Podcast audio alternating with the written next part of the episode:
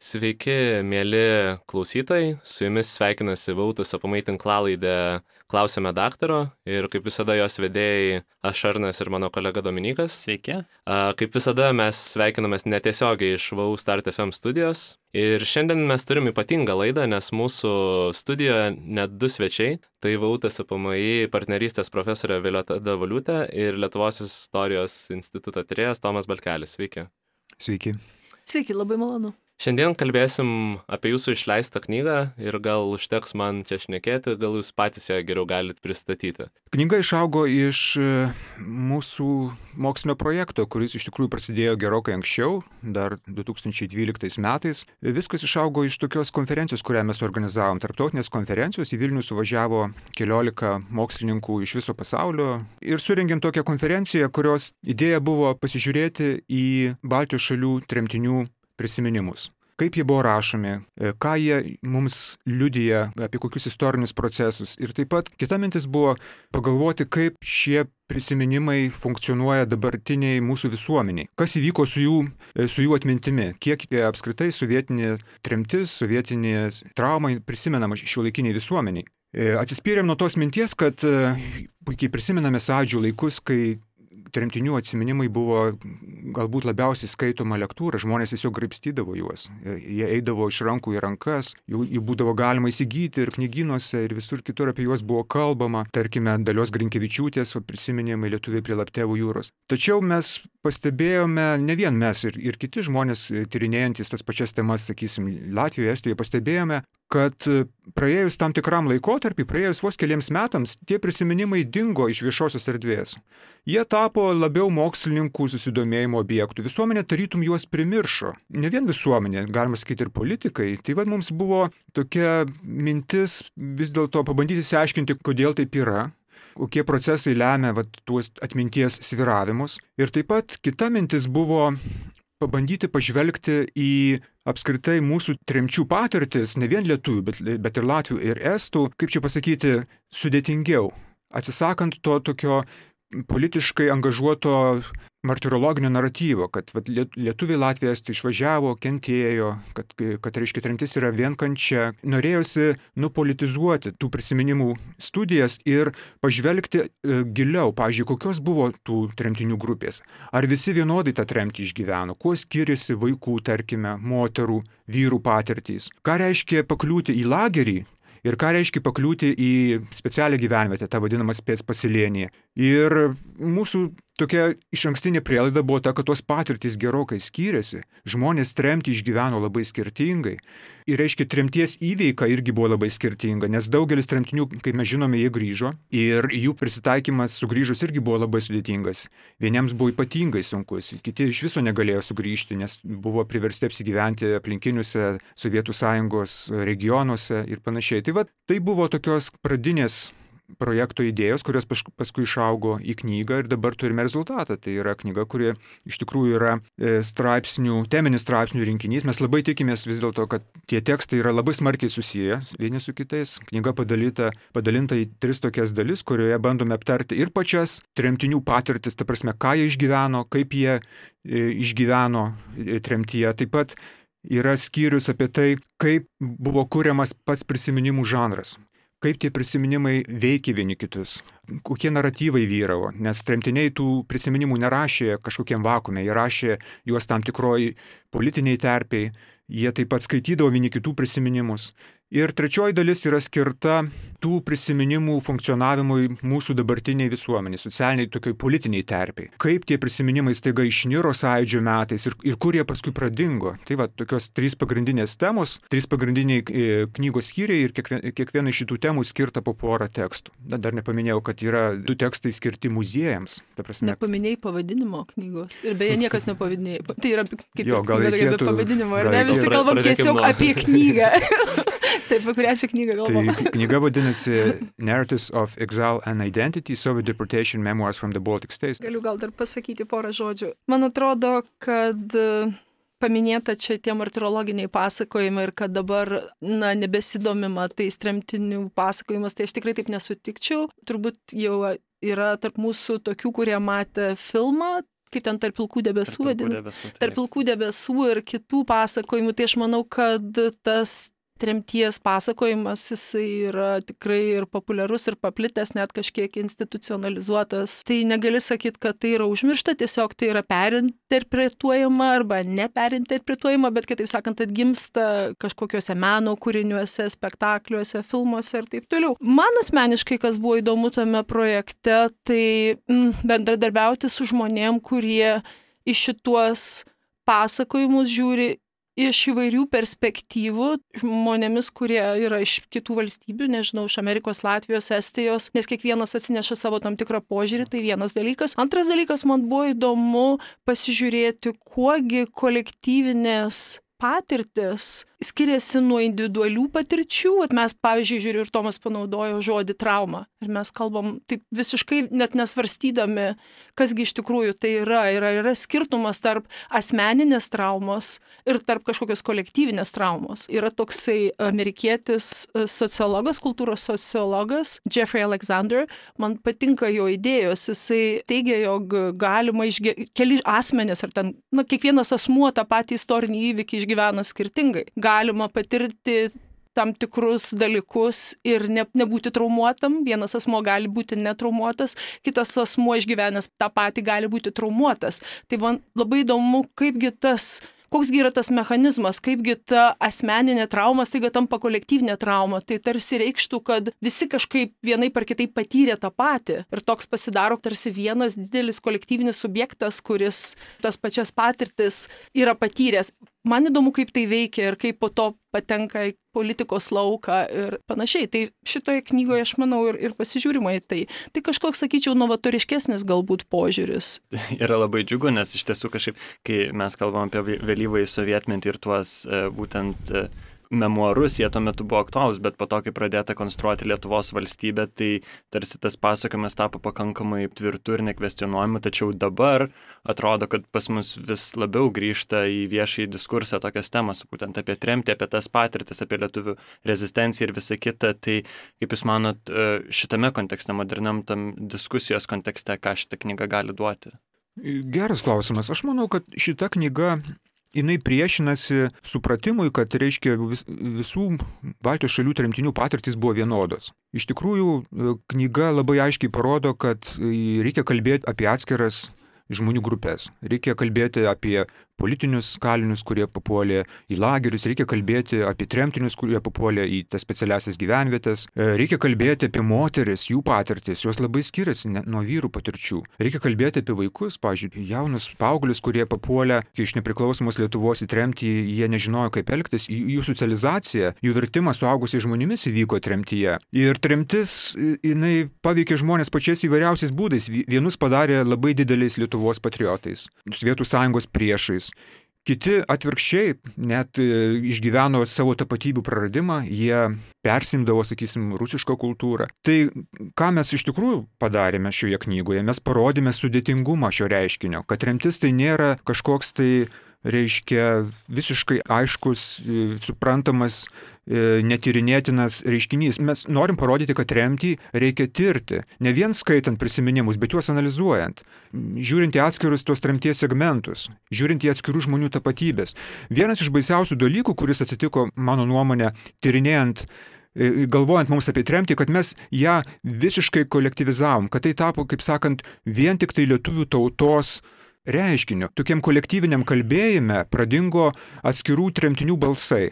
Tai aš labai džiaugiuosi, man atrodo, kad mūsų knygai pavyko parodyti, kad vis dėlto dažnai net įvykdavo konfliktai tam tikri tarp atskirų tremtinių balsų ir to tokio viešo kentėjimo diskurso, kuris buvo taikomas visai tremtinių bendruomeniai, o taip pat, by extension, ir visai lietuvių tautai.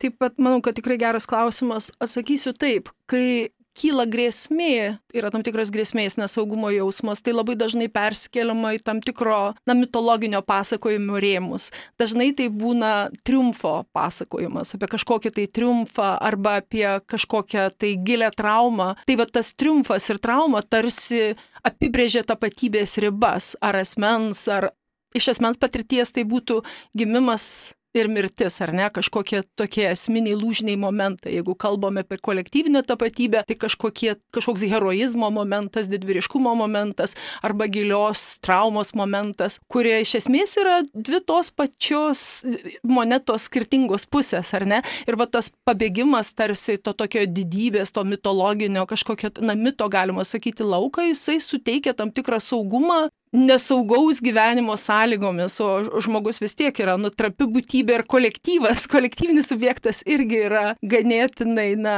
trapus dalykas, ar ne? Tai, kai jaučiamas nesaugumas, remiamasi tokiais dalykais. Tačiau tai pirmiausia yra akademinis tyrimas, tai reiškia, kad tai suproblemina dalykus. Kitaip sakant, ištraukia kažką tai iš mitologijos lauko ir perkelia į va, diskusijų, argumentų, faktų, analizės lauką. Ir daug kas iš tiesų galų galę tos pačios patirties perpasakojimas, tai yra iš tikrųjų diskusijų, ginčių ir netgi na, politinių pasirinkimų dalykas. Ir aš nekalbu tik tai apie valstybės politiką ar ten kažkokias valstybės politikos kryptis, net tarp pačių tremtinių, tarkim, moterų išgyvenimo strategijos.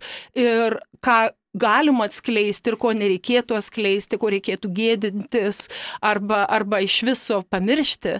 Net ir, tarkim, dalios Grinkievičiūtės atveju, čia na, viena iš, iš tremtinių, kurios atsiminimai tikrai yra labai garsus, tai vyko diskusijos pačioje tremtinių bendruomeniai, ar iš tikrųjų jos pasakojimas gali būti laikytas kanoniniu ar ne. Ir buvo nuomonių, jog ne iš tikrųjų, kai jinai rašė, tai jinai buvo nesubrendusi, jinai nežinojo, kokį didįjį naratyvą vis dėlto, kokį didįjį pasakojimą, reikia savo tą patirtį įjungti ir ten nereikėtų rašyti apie tai, kaip ten moteris ten sangulavo ar ten kažkokius sandėrius darė su, e, su prižiūrėtojais e, tuo metu, kai buvo, žodžiu, jų vyrai lageriuose ar kažkur kitur, nes lietuviai tremtiniai tas tikrai nelabai tinka. Ir šis atvejis, kitaip sakant, jis nėra vien tik lietuvių tremtiniams unikalus, panašus dalykai ir su lenkų tremtiniais ar latvių katalikiškoji tradicijoje, aišku, tai yra yra, sakyčiau, stipriau, bet kitaip sakant, tie liūdėjimai, tie patys pasakojimai, jie irgi formuojasi jau tam tikrame diskurso lauke, tam tikrame ir politinėme lauke ir vat pasižiūrėti, kaip veikia ta atmintis, kaip ji iš asmeninės tampa kolektyvinė, kaip kai kurie dalykai užmirštami yra arba visiškai nustumiami į antrąjį planą, kai kurie iškeliami yra labai įdomu. Tie mechanizmai daug ką parodo. Tai aš sakyčiau, kad tai yra akademinis tyrimas ir jis būtent ištraukia mus iš mitologijos lauko ir permeta į tokį akademinį lauką. Jūs vis tiek e, pakankamai daug dirbote būtent su memoarais ir su, su jų prieimimu visuomenėje, bet e, jau minėjote tai, kad, kad memoarai būtent buvo ir rašomi tam tikrame kontekste ir skaitomi tam tikrame kontekste. Tai galbūt toks labiau metodinis klausimas, bet e, pavyzdžiui, laidoje su Inga Vinogradnaitė aptarėm sakytinės istorijos problematiką, kur į tą metodą kartais nėra taip rimtai žiūrima. Tai kaip reikia tirti memoarus, kaip iš esmės juose atrasti tuos, tuos dalykus, kurie iš tiesų yra autentiški atsiminimai, kaip juos atskirti nuo būtent tokio politinio įsivaizdavimo ir vėlesnio gyvenimo įsivaizdavimo, ypatingai, pavyzdžiui, Tomo jūsų atveju, kuris turite vaikų atsiminimus. Taip, buvo tam tikra metodologinė problema, juk vaikai, reiškia, pateko į tremtį būdami vaikais, paaugliais, sakysim, dalį Grinkevičiūtį buvo 14 metų, tačiau jinai savo tą pirmąjį memoarą užrašo būdama 22 metų, o jau e, antrąją savo prisiminimų versiją, nes pirmoji buvo dingusi, jinai užrašė būdama maždaug 50 metų. Ir va, kai skaitai jos prisiminimus, akivaizdu, kad tie prisiminimai skiriasi, nors rašoma apie tuos pačius įvykius kaip reiškia nustatyti, kur yra tos autentiškos vaiko patirtys, o kur, o kur jau prasideda kitoks kalbėjimas. Žinot, nėra kažkokios griežtos metodologijos, kaip tą padaryti. Istorikas turi pasikliauti savo intuiciją, turi žiūrėti į detalių gausą, į, į, į tai, kokios patirtys reiškia reprezentuojamos, sakysim, viename prisiminimų tekste ir kitame. E, kitas dalykas yra, kiek, pavyzdžiui, tie prisiminimai atitinka kitų tremtinių prisiminimus. Tai tada iškyla klausimas, galbūt egzistuoja tam tikras šabloninis prisiminimų variantas, tam tikras kanonas, į kurį dažnai žmonės stengdavosi lygiuotis rašydami, juk ne visi tremtiniai buvo puikūs rašytojai, tai buvo eiliniai žmonės dažnai, kurie tiesiog norėdavo užrašyti tas patirtis, jiems buvo labai svarbu kažkaip užfiksuoti jas. Tai vad galima atpažinti tam tikrus štampus, jie iš karto iškelia tuos autentiškumo klausimus. Bet pavyzdžiui, galima taip pat surasti prisiminimų fragmentų, kuriuose perteikiamos labai labai tokios autentiškos patirtis. Kartais matai, kad jos net paimtos tiesiog iš kažkokių tai net dienoraščių fragmentų. Tai yra, reiškia, atpasakojami įvykiai labai smulkiai, juos pririšant konkrečiai prie tam tikro laiko, tam tikros vietos. Ir tie įvykiai nesikartoja, pavyzdžiui, kituose prisiminimuose. Bet taip istorikas eina link tų kažkokių autentiškesnių patirčių. Bet aišku, yra galimybė ir suklysti. Be abejonės reikia būti labai atsargiam, nes, nes gali... Čia mes turime išsiaiškinti, kaip mes apibrėžiam autentiškumą. Kas apskaitai tai yra? Na čia labai sunku atsakyti, bet aš įsivaizduoju autentišką pasakojimą kaip tą tikrai išgyventą pasakojimą, o ne tą, kurį žmogus atsimena ir yra, nu, kuris yra akivaizdžiai paveiktas, vėlgi kaip akivaizdžiai, bet e, kuris yra paveiktas būtent jo aplinkos rašant po ilgo laiko arba prisimenant tuos dalykus po ilgo laiko, nes vis tiek natūralu, kad žmogaus atmintis nu, nėra tobula. Na, man atrodo, kad kiekviena patirtis vis dėlto yra medijuojama kalbos. Vis tiek jinai yra išreiškiama per kalbą, per tam tikrus tropus, per tam tikrus vaizdinius ir vis tiek mes kažkokiu būdu vis tiek liekam kalbos rėmose. Tai vienas dalykas. Tai dėl to autentiškumo čia yra geras klausimas, nes kai kuriais atvejais, net jeigu pasakojimas yra paveiktas kitų kažkokių naratyvo fragmentų, tai visiškai nereiškia, kad jis nėra autentiškas. Galbūt subjektas taip yra savo suformavęs, išpasakojęs tą savo patirtį. Taip kad e, aš sutinku su Tomu, jeigu iš tiesų reikia lyginti, labai įdomu iš tikrųjų dirbti vat, su tokiais dokumentais. Tarkim, skaitai liūdėjimus kelių asmenų, kurie faktiškai buvo tame pačiame traukinio vagone ir po to buvo toje pačioje tremties vietoje. At mano atveju, tarkim, Lietuvos žydai 45 metais tremti ir ten atsidūrė. Ats, ats, būtent 41, ačiū labai, atsiprašau. Žodžiu, ir atsidūrė su kitais, tarkim, na, keliais etiniais lietuviais, kurie irgi savo laiku daugiausia 88-90 metais parašo atsiminimus. Ir jie buvo toj pačioj tremties vietoje. Ir tarkim, aš kalbinu vieną žmogų ir jis papasakoja su detalėmis, vardais, pavardėmis, dokumentais, o po to perskaitau kito žmogaus atsiminimus, o ten yra beletrizuotas pasakojimas, kuris iš esmės yra, na, toks vos ne romano forma. Ir kurie asmenys, kurie ten, na, tokie suromantinti, pasirodo, kad ten buvo prižiūrėtojai, bet žmogus taip konstruoja savo pasakojimą tuo pačiu metu ir tai yra labai įdomus dokumentas, nes matai, kaip vis dėlto tuos atminimus veikia tam tikras kontekstas, tam tikra intencija, e, numatomas skaitytojas, kokiu tikslu, kokia intencija rašomas tas pasakojimas. Ir pakankamai nemažai tokių dokumentų ir liūdėjimų ištyrinėjus ir palyginus, susidaro tam tikras toks atminties laukas, kuris vis dėlto nemažai pasako apie tai, kaip apskritai tokie pasakojimai, tos patirtis yra perteikiamos per kalbą, per kažkokius tai spausdintus tekstus. Na vis dėlto tai įdomus procesas ir kažkur ten vis tiek atsiskleidžia nemažai tiesos. Be abejonės jis yra problemiškas, jūs teisus. Ta prasme, yra, yra dalykų, kurių neįmanoma iš tikrųjų sužinoti. Yra šaltinių ribotumo problema. Galima, aišku, nežiūrėti vien prisiminimus, galima ieškoti autentiškų to laiko tremtinių laiškų. Yra piešinių daug išlikę, vaikų piešinių teko juos matyti. Ir jie irgi yra tam tikrai šaltiniai. Jie jie, jie patys autentiškiausi, nes jie, reiškia, e, vaizduoja įvykius praėjus vos šiek tiek laiko. Tačiau um, vis dėlto galima ir iš prisiminimų labai daug dalykų sužinoti. Ir vat, iš tikrųjų mes nuolatos linksniuojam Grinkevičiūtės pavardę šioje diskusijoje. Ir jinai labai labai svarbi vien dėl to, kad yra tas e, praktiškai vienintelis unikalus atvejis, kai išlieka to paties žmogaus dvi prisiminimų versijos. Ir patikėkit manim, jos yra labai labai skirtingos. Je, jeigu pirmoje versijoje jinai dažniausiai kalba iš aš perspektyvos, kalba apie savo asmenės patirtis. Antroje prisiminimų versijoje to aš labai smarkiai sumažėja, atsiranda mes, mes, mes lietuviai, mes tauta ir panašiai. Klausimas, iš kur visą tai?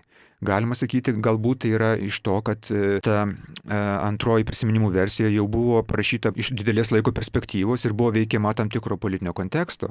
Ir aš manau, kad tai yra vienas iš atsakymų, kodėl taip, reiškia, skiriasi. Bet, bet kai tokie konkretūs atvejai mums parodo, ko mes galime tikėtis, kaip mes galime bandyti išfiltruoti va, tai, kas yra tos ankstyvosios tremtinių patirtys ir kaip jos atrodo jau iš laiko perspektyvos. Kalbant dar apie memoarus, man mes dabar kalbam apie prisiminimą, tą laiko distanciją, kaip keičiasi dėl to memoarų, nežinau, nagrinėjimo kažkokie būdai, bet galvojant apie memoarus, man kyla ir kitas aspektas, tai yra literatūriškumas. Vis tik dažnai žmonės, kai rašo, prideda kažkiek ypatingai gal jeigu suvokia, kad kažkada tai bus spausdinta, ar yra kažkokios atsargumo priemonės, kurių mokslininkas gali imtis, kad išvengtų tiek būtent prisiminimų netikslumo problemos, tiek literatūriškumo ir tada kitas mano klausimas, kiek mes galim tai laikyti moksliniu šaltiniu vis tik, nes mes kaip ir norėtume objektivumo ir įvairių kitų dalykų.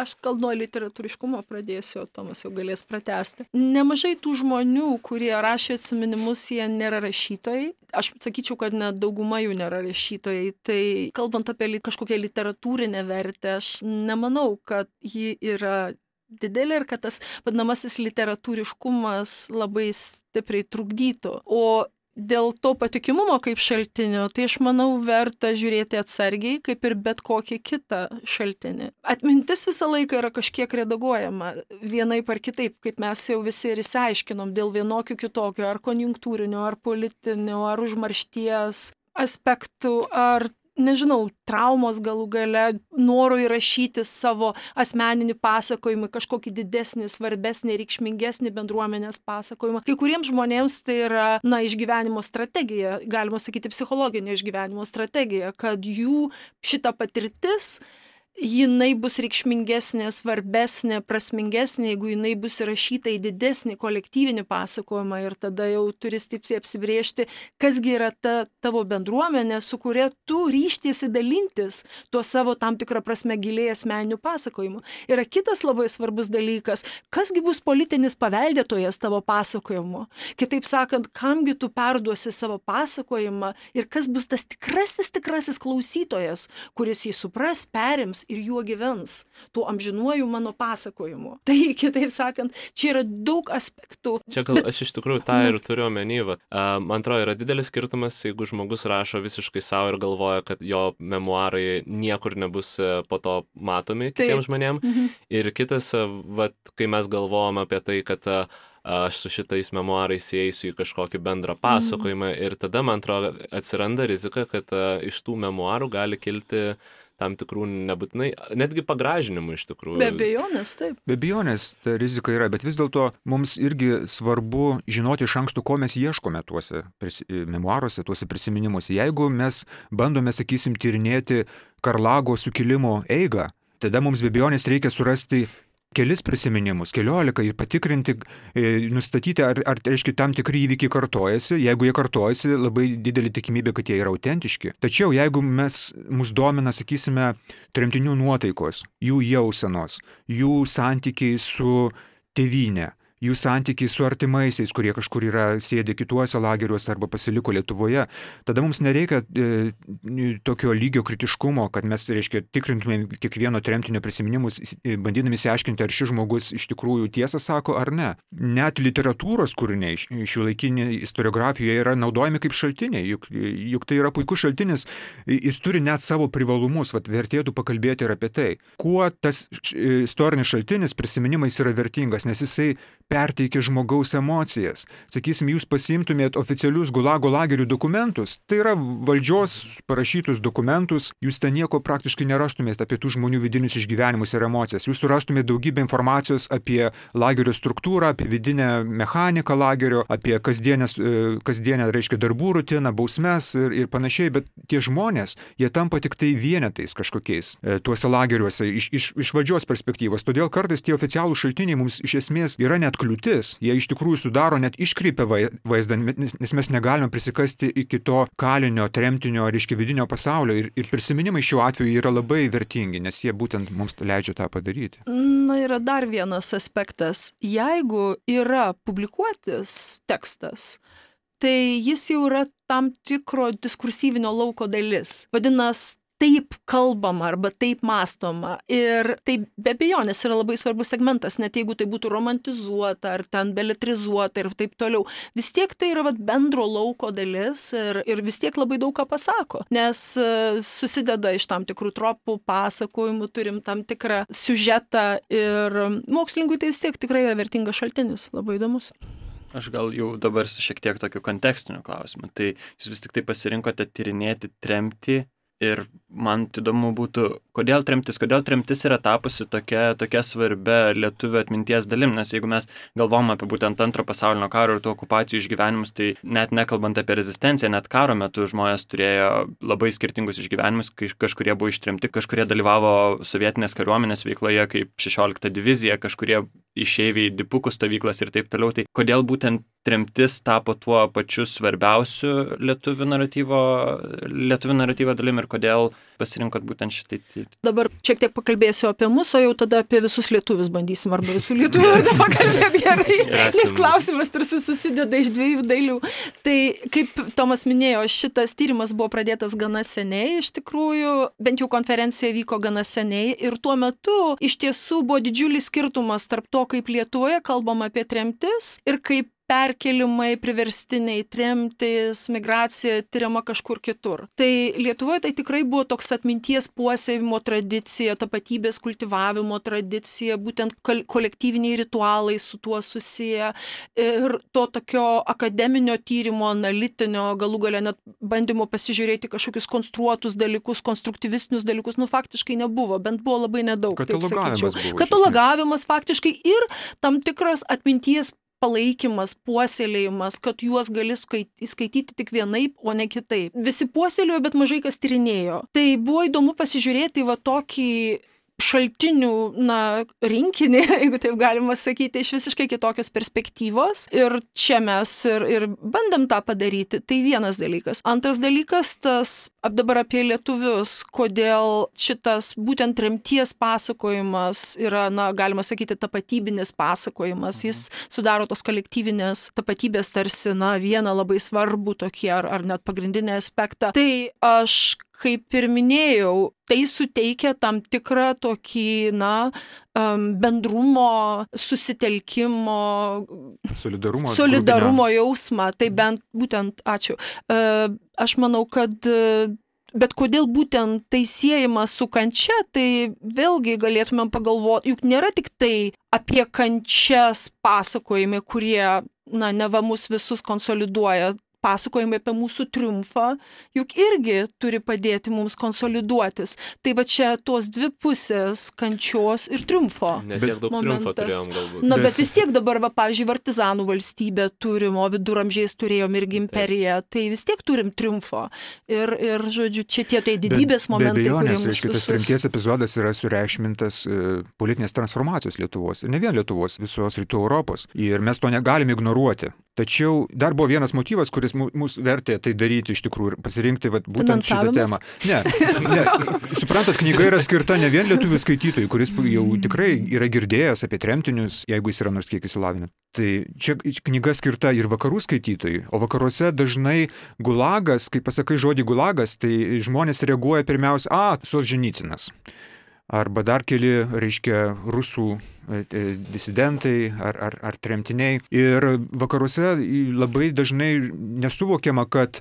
O kur tie vakarai, aš tai noriu iškart paklausti, nes kai pradėjau kalbėti apie vakaruose, tai aš bandau išsiaiškinti Vokietijoje, pavyzdžiui. Turiu galvoj vakarų Europą, e, Šiaurės mhm. Ameriką. Ne, ne, vakarų Europoje tikrai yra žinoma ne tik Solženicinas, nu niekaip nesu. Ne, ne, aš kalbu, aš kalbu apie tą ankstesnį laikotarpį, iš A, tikrųjų, kai, kai mes, mes bandėme įmes, įvesti į vakarietišką akademinį diskursą Baltijos šalių tremimus, nes jisai tam tikrų metų visiškai neegzistavo. Mūsų nuomonę. Dėl to tai buvo vienas iš motyvų. Bet iš tikrųjų, ką mes knygos pradžioje bandome parodyti, mes, mes jokiais būdais nesakome, kad tremtis yra kažkoks vienintelis išskirtinis reiškinys, kurį verta tyrinėti ir mes tremtį matome kitų priverstinių migracijų kontekste. Ir ten taip pat užsimenam apie tai, kaip mums svarbu suprasti, kas buvo holokaustas. Ir tos visos metodologijos, kurios buvo naudojamos holokausto tyrimuose, jasgi iš tikrųjų galima naudoti ir gulago tyrimuose.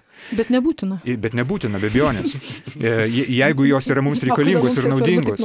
Ir čia kalbame tik apie vieną knygą. Esame dar vienos knygos autoriai, kuri vadinasi Priverstinės gyventojų migracijos Lietuvoje 20-ame amžiuje. Tai va ten mes iš tikrųjų pabandėm pateikti jau didesnį vaizdą. Ten patenka ir dipukai, ir pirmojo pasaulinio karo pabėgėliai, ir mažosios Lietuvos žmonės, e, memelenderiai, kurie turėjo pasitraukti savo krašto, ir Lenkai, kurie buvo iškeldinti iš Vilniaus e, ir Vilniaus krašto po antrojo pasaulinio karo. Tai be bejonės į, tremtį reikia žiūrėti šitam bendresniam kontekste, nes kitu atveju mes vėl ją sureikšminsime, iki, padarysime ją kažkokiu tai politiniu fetišu ir, ir nieko iš tikrųjų naujo nepasakysime. Ne, mane tai kiti dalykai domino tie aspektai, taip, bet aš noriu akcentuoti e, dar ir kitą dalyką. Tarkim, mano skyriuje kalbama apie tai, kaip vėlyvajam sovietmenti tremtis tapo konsoliduojančių bendruomenę vien, visuomenę vienijančių tropų. Ir va čia man iš tikrųjų buvo didelė mislė, va, kaip galėjo žmonės, kurių dalis iš tikrųjų kolaboravo su sovietiniu režimu, jie buvo partijos nariai, jie užėmė aukštas nomenklatūrinės pozicijas, visai neblogai gyveno. Tie patys tremtiniai liūdėjo, kad e, nemaža dalis jų liūdėjo, kaip jų šalinosi, dalis jų tautiečių ir ne vienas, ne du ir net keturi akcentavo, jog grįžti į Lietuvą buvo skaudžiau negu būti ištremtiems, nes ten dažnai jų buvo šalinamasi, juos žiūrima nepatikliai ir taip toliau. Ir kaipgi staiga žmonės, kurie turėjo tokią skirtingą istorinę patirtį. Tai buvusioje elitai, kurie faktiškai prarado viską, po to grįžo, dabartiniai elitai, kurie tapo elitais e, sovietinių tam tikrų politinių priemonių dėka, ten mobilizacijos, žodžiu, jaunuolių po antrojo pasaulinio karo ir jie iš tikrųjų užėmė aukšto lygio pozicijas, kaip jie visi galėjo staiga susikonsoliduoti ir vienu balsu sakyti, mes faktiškai visi esam tremtiniai. Mes galim su šituo susisieti ir aš jaučiu, ką ir tu jauti, ir aš išgyvenau, ką ir tu išgyvenai. Bet šitas procesas, tas mechanizmas man buvo labai įdomu. Ir kokiugi būdu jau vėlyvajam sovietmetį, va, tam tikra ta tokia jausena ir tie pagrindiniai tropai, kur po to buvo mesti į politinę apyvartą, jau faktiškai buvo suformuoti. Tremtis kaip tropas man buvo labai įdomi, toksai reikšmingas, labai paveikus kultūrinis tropas. Man atrodo, kad dabar yra labai daug noro tą pasakojimą iš naujo atgaivinti ir kažkaip atrodo, kad jis vienu metu buvo ta, tas monopolis toks nuimtas naratyvo, o dabar vėl atrodo, kad norima labai labai suvienodinti tą pasakojimą. Aš, aš labai gerai žinau klausimą jūsų, nors jūs dar jos nesuformulavote. tai jeigu galima, aš tik tai įsiterpsiu, tada galima išleisti suformuluoti Dominikai. Aš tokią hipotezę iškėliau, nors iš samaus tyrimo iš tikrųjų nesu atlikus.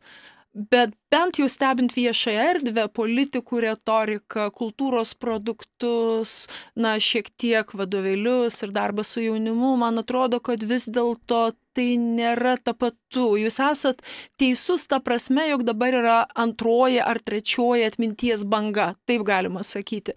Bet man regis, jog vėlyvuoju sovietmečiu, pirmaisiais nepriklausomybės metais, tas kančios, kankinystės, aukos aspektas buvo stipriau pabrėžiamas negu dabar. Dabar aš manyčiau, tremčių ir tremtinių vaidmuo be, be bejonės yra reikšmingas, bet daug reikšmingesnis yra ginkluoto pasipriešinimo, valstybinio mąstymo kaip ginkluotos kovos vieningos, motyvas yra daug stipresnis ir būtent šito lauko, šitos temos prisiminimai, refleksijos dabar yra, manyčiau, daug aktualesnės negu kančios tremties ir nesipriešinimo okupacijai motyvas. Man toks įspūdis įsidaro, nors iš tikrųjų reikėtų patirinėti, kiek bi atsiminimų tuo metu buvo parašyta apie ginkluotą pasipriešinimą, kokį poveikį turėjo, su kuo buvo asocijuojamasi daugiau.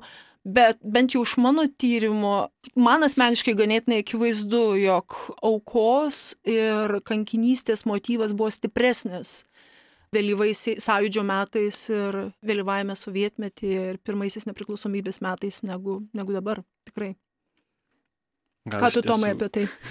Jo, aš iš tiesų dabar aš... gal pagalvojau, kad dabar, dabar galbūt jau ir taip, nes aš, kaip prisimenu, pavyzdžiui, mokyklai, ką mes mokėmės, tai man atrodo, kad buvo tikrai ryškiai daugiau dėmesio skirta tremimams negu, negu, negu būtent partizanam. Bet galbūt taip, dabar taip. tada, kai mes baigėme mokyklą, labai iš, išpopuliarėjo tema partizanų, būtent kultūroje, filmai, ten. Taip, tikrai. A, šiaip kalbėti apie tai tapo labai svarbu ir, ir man atrodo, tas tęsiasi iki dabar, bet dabar kultūriniai erdvėjai mes matom tą sugrįžimą tam tikrą tremties būtent per e, Rūtos Šepetys knygas. Ir man čia laidos pradžioje, kai jūs atkalbėjote apie tai, kilo tokia mintis, aš nežinau, ar čia gal labai jinai tokia per drasi, bet ar tai nėra susijęs su tuo, kad jos knygas pradėjo vertinti vakaruose ir buvo įtraukta į vairius ten šim, šimtukus metų geriausių. Bet čia knygų. viena knyga, tiesa. Viena knyga, ta bet, viena bet ir antra. Man atrodo, ir Salt ir. Ir, ir, taip ir antra buvo tikrai Mhm. sėkminga ir mes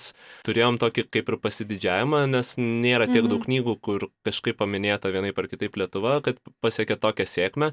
Ir mes dabar turim filmą, kuris vėlgi yra kom- komercinis e, filmas. E, Aš jo asmeniškai nemačiau, bet man labai vat, e, įdomus dalykas, e, aš pastebėjau tokią tendenciją, kur matau vat, tokį TSPMI burbulą žmonių, kurie kažkiek galbūt domisi tom temam. Iš jų pusės eina kaip ir neigiamas recenzijos, nes nueita paviršium, daug komercijos, taip toliau. Bet kitoj, tarkim, Facebook'o pusėje aš matau žmonės, kurie aukština kaip geriausią visų laikų lietuvišką filmą, nes a, jisai yra taip gerai padarytas, kur tas visas a, turinys, jisai kaip ir nueina į antrą planą vien dėl to, nes jisai yra gerai padarytas, ta tema yra pa- patraukli, kažkokį jaučiam bendrumą. Ir ar nėra tai paskatinta kažkiek tos tiesiog komercijos, kad mes pagaliau turim rašytoją, kuri yra... Na taip, galima. Aš tikrai nesu, nesujungčiau į vieną daiktą knygos ir filmo. Tai yra du skirtingi kūriniai, tai yra du skirtingi žanrai, galų gale kūrėjai yra du skirtingi, ar ne? Kino režisierius ir aktoriai tai yra viena komanda, o rašytoja Gal ir jos tekstas tai yra kas kita. tam tikrą tendenciją Be masinę. abejonės, tokią. bet tai nėra, nėra vienintelis filmas, yra nemažai filmų, ta tokia herojinė tematika, kančios tremties tematika. Iš šito filmo pirmiausia buvo labai daug tikimasi, nes, kaip teisingai pastebėjot, pasisekė dėl knygos. Iš tikrųjų buvo labai džiaugiamasi, kad štai pagaliau pasaulis sužinos apie Lietuvą ir tas kančias, kurios buvo patirtos. Ir kad maždaug panašiai filmas tą patį padarys. Na, mano spėjimas, kad tikrai nepadarys, bet čia tik mano subjektivus toks svarstymas, nes filmas tiesiog, man atrodo, yra pakankamai kaip meno kūrinys yra pakankamai silpnas, bet aš įsivaizduoju, kad tam tikriems žiūrovams, kuriems labai svarbu tas temas dar kartą matyti perpasakotas, tai susikuria tam tikra patirties bendruomenė, kur tie kažkokie niuansai ar meniniai aspektai nėra tokie reikšmingi. Svarbiausia yra tos pačios temos, dar kartą tas kolektyvinis išgyvenimas, na, simbolinis išgyvenimas per meno kūrinį, per filmą, tų pačių patirčių. Kitaip sakant, tai pasakojimas mums patiems apie mus pačius ir jeigu mes tokį tą pasakojimą įsivaizduojam, tai yra dar viena labai tokia, nu, kat ir katarsis, toks labai maloni dar viena patirtis. Bet šiaip jau pats filmas jis toks yra um, ganėtinai supaprastinantis personažų, asmenybių veiksmus ir pasirinkimus. Tai, bet čia tiesiog tokie mano svarstymai apie filmą ir nemanau, kad, žodžiu, jis paveš iki tos knygos. Aš pasakyčiau dar aštriau, aš sakyčiau, Mhm. tai yra holivudizuota mūsų tremties istorija, kurioje iš tikrųjų dinksta visos spalvos, visas sudėtingumas. Ir man vat, labai mane stebina žmonės, kurie naudoja ištisai ir, ir vat, kiek matau Facebook'e tuos atsiliepimus, reiškia, naudoja tą argumentą. Bet juk papasakojo užsieniečiams apie mūsų tremtinius. Taigi čia kaip toks mūsų tremties istorijos pristatymas, tai nėra blogai. Žinot, geriau kartais iš vis nepristatinėti vat, tokiomis formomis, nes, nes visa tai yra trivializuojama, visa tai yra pateikiama kaip kažkoks, kažkoks tai mitas. Ir kartais tiesiog geriau pasiimti ir paskaityti pačius prisiminimus, prisiliesti prie pačios autentikos. Ir aš manau, vyksta tam tikra komercializacija šitos temos. Bet tai ir- nėra blogai, kodėlgi? Kai Jo, kuri yra tam- komercializacija yra jo, sėkminga, čia jo, kokia, yra- kokia problema, jo, kodėl jo. neturėtų būti komercializuota? Ne, Gal nu, netgi Čia tiesiog gerai, filmo siužetas labai gerai, puikiai, aš kaip tik Ne, tai aš nesiūlau jokiais būdais kažką čia drausti, ar ta prasme, bet vis dėlto reikia, reikia vis dėlto įsivardinti tuos dalykus, kaip jie atrodo iš tikrųjų. Jeigu mes ieškome e, gilesnio supratimo apie tai, kas buvo tremtis, tai mums tokie šaltiniai jie nėra labai e, tinkami, jie Na, yra bet tu- labai paviršutiniai. Atsiprašau, labai įsiterpsiu, tik trumpam. Tu dabar kalbi kaip istorikas apie meninį filmą, kaip apie, aš žinau, bet, bet tu taip pat ir esi filmo žiūrovas, ar ne? Tu nesi visur visada tik tai profesionalus istorikas, ar ne? Čia mes kalbam apie meno kūrinį, kuris turėtų neva paveikti vakariečių žiūrovus, nuskinti laurus, papasakoti apie mūsų kančias ir taip toliau. Bet žinot, kokia yra problema? Kad tam tikra prasme, va šitas pasakojimas, nepaisant to, kad jis lietuviškas, jisai nėra originalus. Kodėl? Tol, kad estai tą patį daugmaž papasakojo, latviai tą patį papasakojo, lenkai ne vieną kartą papasakojo, o dabar lietuviai dar tą patį papasakojo ir dar daugiau kas papasakojo. Šitai vėluojam šiek tiek ir gal nesam tarp įdomiausiai papasakojusių. Tai kitaip sakant, tie vakariečiai tą pasakojimą girdėjo jau daug kartų dar daugiau pasakysiu, jie girdi, jie girdi jį nuolatos iš užsienio reikalų ministerijų įvairiausių pristatymų, viešų politikų kalbų, dalinamų lankstinukų ir visa kita. Jie tą pasakojimą, bet skirtingai galbūt negu ką Tomas sakė, jau puikiai, puikiai žino. Vokiečiai tikrai žino, olandai žino, britai žino. Nu, visi, kas jau dirba šiek tiek su rytų vidurio Europą, jau visi, visi tą pasakojimą Tada žino. kyla klausimas, kam tai daroma? Daroma dėl to, kad režisierius norėjo padaryti, bet vieną svarbų aspektą pasakysiu ir viskas. Režisierius yra Amerikos lietuvių e, bendruomenėje augęs asmuo ir tam tikrą prasme irgi labai įdomiai atspindi tam tikrą atminties pasakojimo e, i- i- kažkokį siužetinį lauką kuris buvo ugdytas, formuotas Šiaurės Amerikos lietuvių bendruomeniai, Kanados lietuvių bendruomeniai, Australijos lietuvių bendruomeniai, ar ne? Ir daugmaž įsivaizdavo tokį žiūrovą, kas ten yra svarbu, kad pasakytum, su, sugėduotum tautinį himną jau per pirmą dešimt minučių, būtinai gintarėlį padovanotum ir atliktum visus tuos dalykus per pirmusius dešimt minučių, kad viskas būtų aišku, apie ką eina kalba ir kas čia toliau vyks. Bet visame tame nebelieka intrigos, kažkokio sudėtingumo, angliškai yra geras žodis suspense.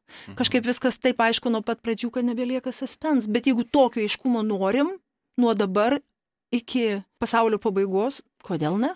Yra žiūrovų. Tai Gerai, ta proga tokia baigiamąją nata turbūt e, galim prieiti tokios išvados, kad e, galima žiūrėti filmą, būtų geriau skaityti atsiminimus arba jūsų knygą, ar ne, kur tikrai galima būtų pamatyti spalvingesnį būtent tremties paveikslą. Ne tokį pilką.